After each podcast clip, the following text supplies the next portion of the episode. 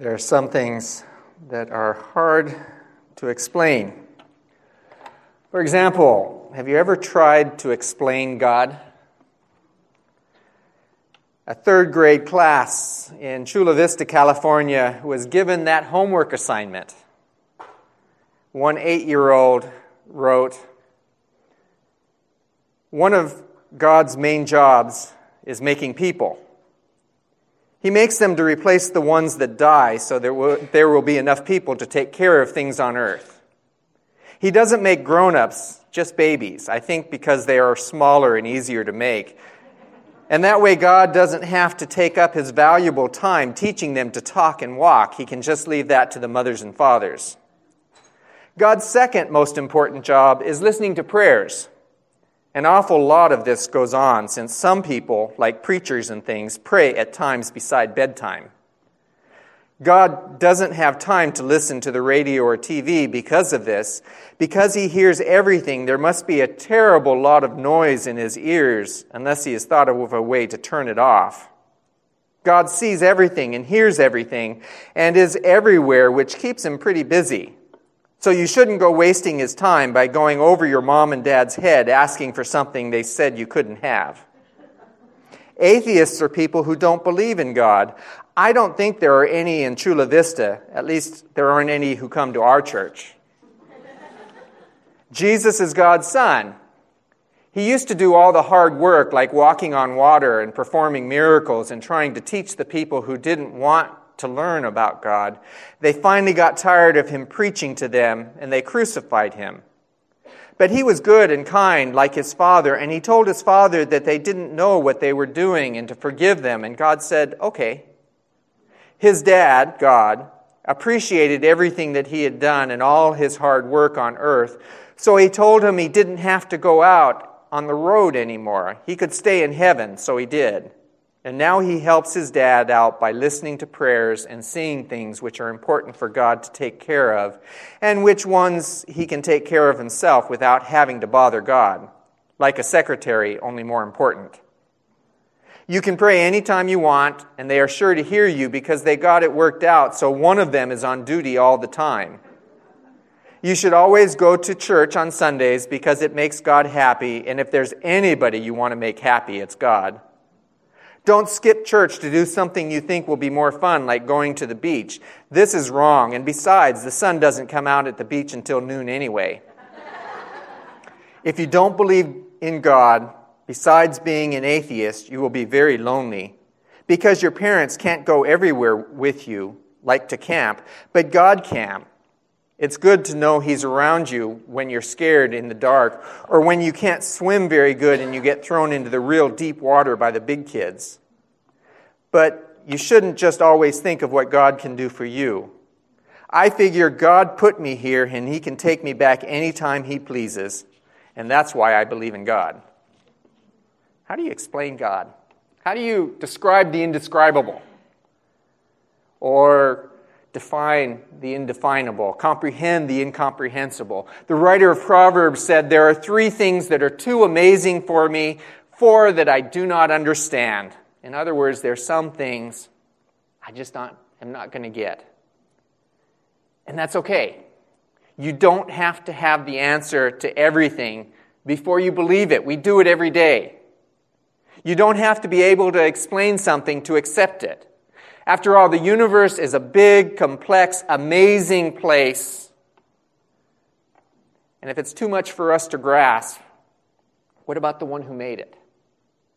Unfortunately, when it comes to the Lord, there are many who have trouble accepting him or refuse to believe because they say they just can't explain him or understand him. It's okay to have questions about God you can't answer. He doesn't expect us to understand everything before we place our faith in him. You know, for after all, no after after no matter how often I hear it and read it, I can't fathom something as basic as God's love. The creator of the universe cares about me. How can you possibly begin to grasp a love so great that he would come and die in your place? It's beyond our ability to fathom, and yet we still accept it. And if you're here this morning and you're having trouble making a decision to follow Him because you don't understand everything, you don't have all the answers, you don't have to. You don't need to let that stop you. Have you ever noticed that the writers of Scripture, and the New Testament especially, don't try to explain God? Rather, they describe Him through the things He's done. They paint pictures of God. And in a society that didn't have T Vs and movies, that didn't have Pinterest and Facebook to post pictures on, people relied upon the power of story. Those were their pictures. And that's essentially what the four Gospels of Matthew, Mark, Luke, and John are. They are pictures of God in the person of Jesus, because Jesus is and always will be an expression of God Himself. If you want to know what God is like, you look to Him. Or as Paul told the Colossians, He is the image of the invisible God, because it's in Him that all the fullness of the deity lives in bodily form. The writer of Hebrews said, the Son is the radiance of God's glory, the exact representation of His being. And in the Gospels, John in particular used word pictures to describe Jesus and describe God. He does it from the very beginning as he starts his book saying, in the beginning was the Word, the Word became flesh, the Word was God. And then throughout the rest of the book, he describes the Word in action. He sets out not to define what he means by Word, but he describes the Word in human flesh. God become man. And he did it all with a very specific purpose in mind, a purpose you don't have to guess at, but which he clearly states in John twenty, verses thirty and thirty-one, in which he declares, Jesus did many other miraculous signs in the presence of his disciples, which are not recorded in this book. But these things are written so that you might believe that Jesus is the Christ, the Son of God, and by believing you may have life in his name. Twofold purpose, he says. First, to show who Jesus is, that he's the Christ, the Son of God. And secondly, in seeing who he is and knowing who he is, you can believe and have life in his name. That's John's purpose in writing, he says, to paint a picture of God, and as he does, does so, to help us find eternal life. That is what our faith is built on. Not having all the answers, but simply knowing and believing. This desire for people to know who he was, who he is, is expressed through a recurring question never far from people's minds in the Gospels. Who is this? Who are you, Jesus? They ask, who is this that forgives sins? Who is this that controls the weather, that can calm the storm? Who is this that can heal the leper and the lame with just a word? And they kept asking it throughout Jesus' life. Who are you? And Jesus answers in the book of John through a series of statements found only in the book of John that don't define who he is. They describe who he is. Word pictures. Connecting him with God. So you have a key event in the Old Testament happening in the book of Exodus. God comes and reveals himself to Moses. And Moses' question is simply, God, well, who are you? Give me an explanation, something to take back with me to, to tell others. And God's answer is very simple, I am. Literally, I will be what I will be. It's a very open-ended statement. You cannot pin him down. You cannot dissect and define everything about him. He is God, we are not. So in chapter eight of John, when the Jewish leaders are trying to figure out Jesus, who Jesus is, because they realized he wasn't going to leave things alone, the status quo go, they try to pin him down and ask, well, who do you think you are? And Jesus says in John eight fifty-eight, I tell you the truth, before Abraham was born, I am. One of the clearest statements from Jesus' own lips, claiming to be God. The Jews understood that's what he wanted. And that's what he was doing. And it says they tried to stone him because he was claiming not just to be a teacher or a prophet, not just an angel or an enlightened person, but stating that he is God incarnate. These things, John says, I'm writing to you so you can believe that Jesus is the Christ, the Son of God, and by believing you find life in his name. John fills out that I am statement with a series of pictures. Seven statements he makes in his book. Short snapshots of him from different angles revealing who he is. The first happens right after he feeds five thousand people, bringing to people's mind the Exodus experience, wandering in the desert, and Moses feeds them with manna from heaven. Jesus feeds five thousand with a few loaves. People are thinking of Moses. Who is this? And Jesus doesn't define who he is. He says, I am the bread of life. Whoever comes to me will never go hungry. Whoever believes in me will never be thirsty. I am the one to sustain you, not just for a day like Moses did, but for eternity. I am the one to nourish you. I am the one who will be the source of life and strength.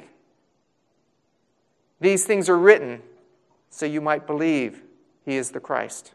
And in believing, you find life. The law provided boundaries, but it really didn't provide direction. And it became increasingly clear that it could not provide the answers and the hope which people were yearning for. People didn't know where to go to. They were pretty much on their own to figure things out. So when it became obvious that people were lost and wandering around, that they were yearning for something more, they began to wonder about Jesus. Who are you? In the book of Psalms, God's word is likened to light to provide direction for life.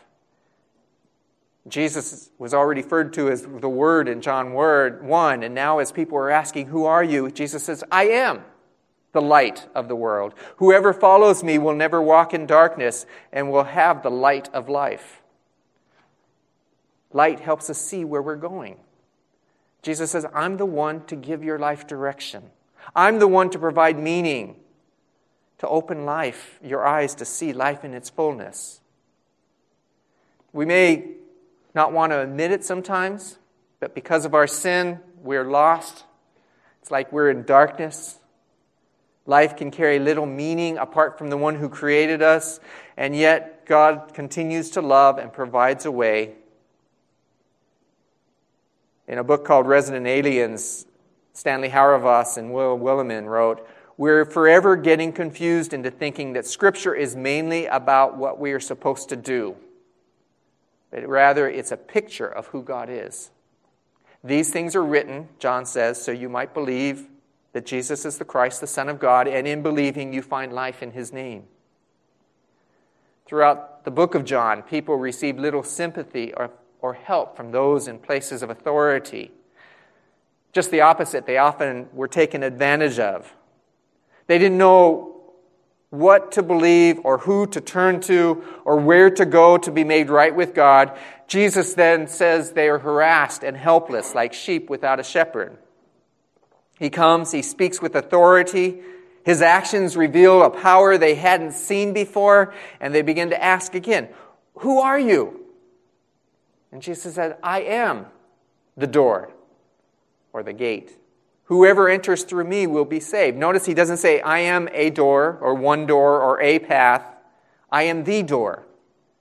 No side entries, no ways to climb over the fence or through a window. I'm the one you go through to get to God, the way to salvation. He went so far to even say, everyone who came before him were merely thieves and robbers. In God's love, he provides a way. He opens a door that we can enter life. The door is Jesus. To enter into life, we come through him. As the case is today, there were many leaders, teachers willing to tell people what to do, not really providing help for the journey, though. And it's different.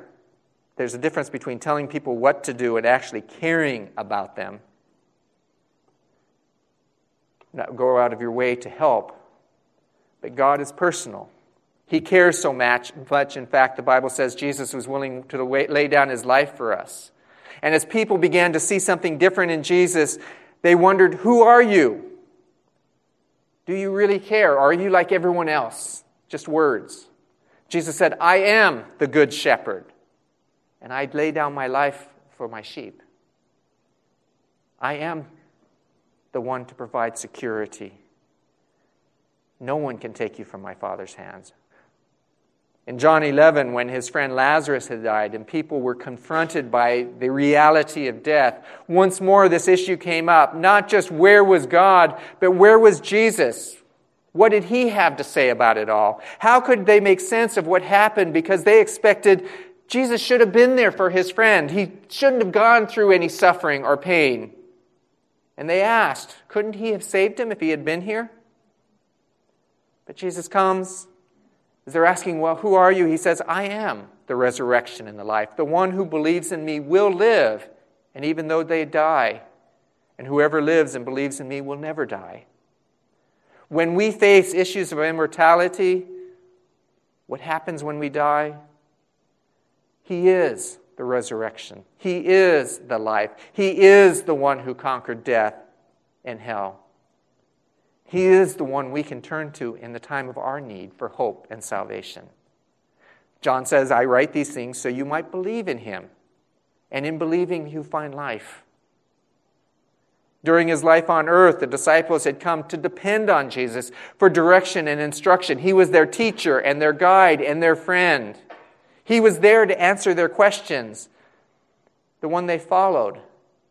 What would they do without him? Where would they turn? Who are you, Jesus? I'm the way, the truth, and the life. No one can come to the Father except through me. Not science, not education, not politics, but Jesus, the great I am, who was and is the way to the Father. And in John fifteen, as he pre- preparing his followers for his departure, he told them, continue the work begun, because I am the vine. I am the source of life and nourishment and fruitfulness. You will not bear fruit apart from me. Throughout his entire book, John is giving these pictures of who Jesus is, not trying to define him, but describe him, to say he is God in flesh. To realize in him we find life in his name. They still didn't have all the answers. They still couldn't understand or explain everything or believe to believe in, but they could trust him. They finally realized it after the resurrection, when Thomas makes that great confession of faith, my Lord and my God. Many things in all of our lives hard to explain. Some impossible, but we don't have to have all the answers in order to follow and believe. As one writer pointed out, God will answer all of your questions in one way and in one way only, namely by showing you more of his Son. Sometimes we may want to be able to explain everything and understand everything before we believe it. But some things are just too wonderful to grasp. God's love is like that. We can't explain it, but we can see it. We can't define it, but we can experience it. That's what the Gospels are for, to show us the love of God, not merely explain it. If you want to understand God, you look at Christ. He defines God. As he said in John, I write these things to you that you can believe in Christ and find life. That's its purpose. You can believe and have life in him. But to do so, you have to place your trust in the one who said, I am, and then gives these pictures of what that can look like. I am the bread of life, the one who will sustain you. I am the light of the world, the one who illuminates your path, who will keep you from stumbling. I am the door, the way into God's presence. I'm the good shepherd, the one who truly cares. I'm the resurrection and the life, your hope for eternity. I am the way, the truth, and the life, the one you can trust and follow. I am the vine, the one who will nourish and strengthen. There's no other way. Belief is more than intellect. It's an act of the will, of following Christ and saying, I believe even if I don't understand everything. There's no other way except to believe and to trust. How do you explain God? I've played this clip a few years ago, but it says it probably is well or better than almost anyone I've ever heard before in trying to explain or describe who God is. It's taken from a sermon by the late Doctor Lockridge from San Diego, who served for many years in his church there. It's called That's My King. The Bible says, my king is the king of the Jews. He's the king of Israel. He's the king of righteousness. He's the king of the ages. He's the king of heaven. He's the king of glory. He's the king of kings. And he's the Lord of the Lord. That's my king. I wonder, do you know him? My king is a sovereign king. No means of measure can define his limitless love. He's enduringly strong. He's entirely sincere. He's eternally steadfast. He's immortally graceful. He's imperially powerful. He's impartially merciful. Do you know him? He's the greatest phenomenon that has ever crossed the horizon of this world. He's God's Son. He's a sinner's Savior. He's a centerpiece of civilization. He's unparalleled. Idea in literature. He's the highest personality in philosophy. He's the fundamental doctrine of true theology. He's the only one qualified to be at all sufficient Savior. I wonder if you know it today. He supplies strength for the weak. He's available for the tempted and the tried. He sympathizes and he saves. He strengthens and sustains. He's God and He guides, He heals the sick, He cleanses the lepers, He forgives sinners, He discharges debtors, He delivers the captive, He defends the people, He blesses the young, He serves the unfortunate, He regards the aged, He rewards the diligent, and He purifies the people. I wonder if you know Him. He's the key to knowledge, He's the wellspring of wisdom.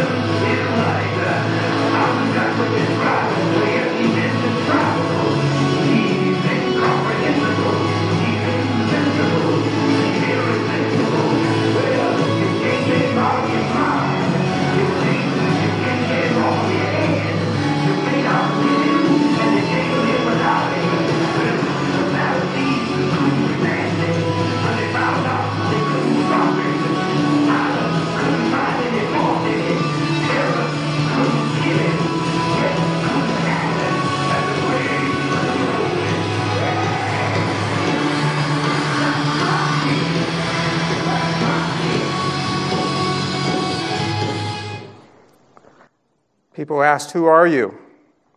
He said, I am. I'm all of these things. You may not be able to explain it all, but you can trust him. And as we close our worship this morning, it's an invitation time. Uh, if you have not done so, I know Brent mentioned our baptism next week. That's an affirmation that we're followers. And it's an invitation if you, it's time for you to follow. We invite you to come in a moment as we stand together and sing, to pray with you here at the front, to make that decision. We invite you to come. And as the worship team comes, will you join me in prayer? Our Father, we thank you that the one who said, I am, still is and always will be so much more than we can comprehend. And yet, he is one in which we can call on and turn to and find life. Lord, may we discover the words of John when he said, "These things are written so that you might believe that Jesus is the Christ, the Son of God." And in that awareness, God, we might believe and have life in his name. We thank you for the great I Am, in whose name we pray. Amen. Decided to follow Jesus. I have decided to follow Jesus.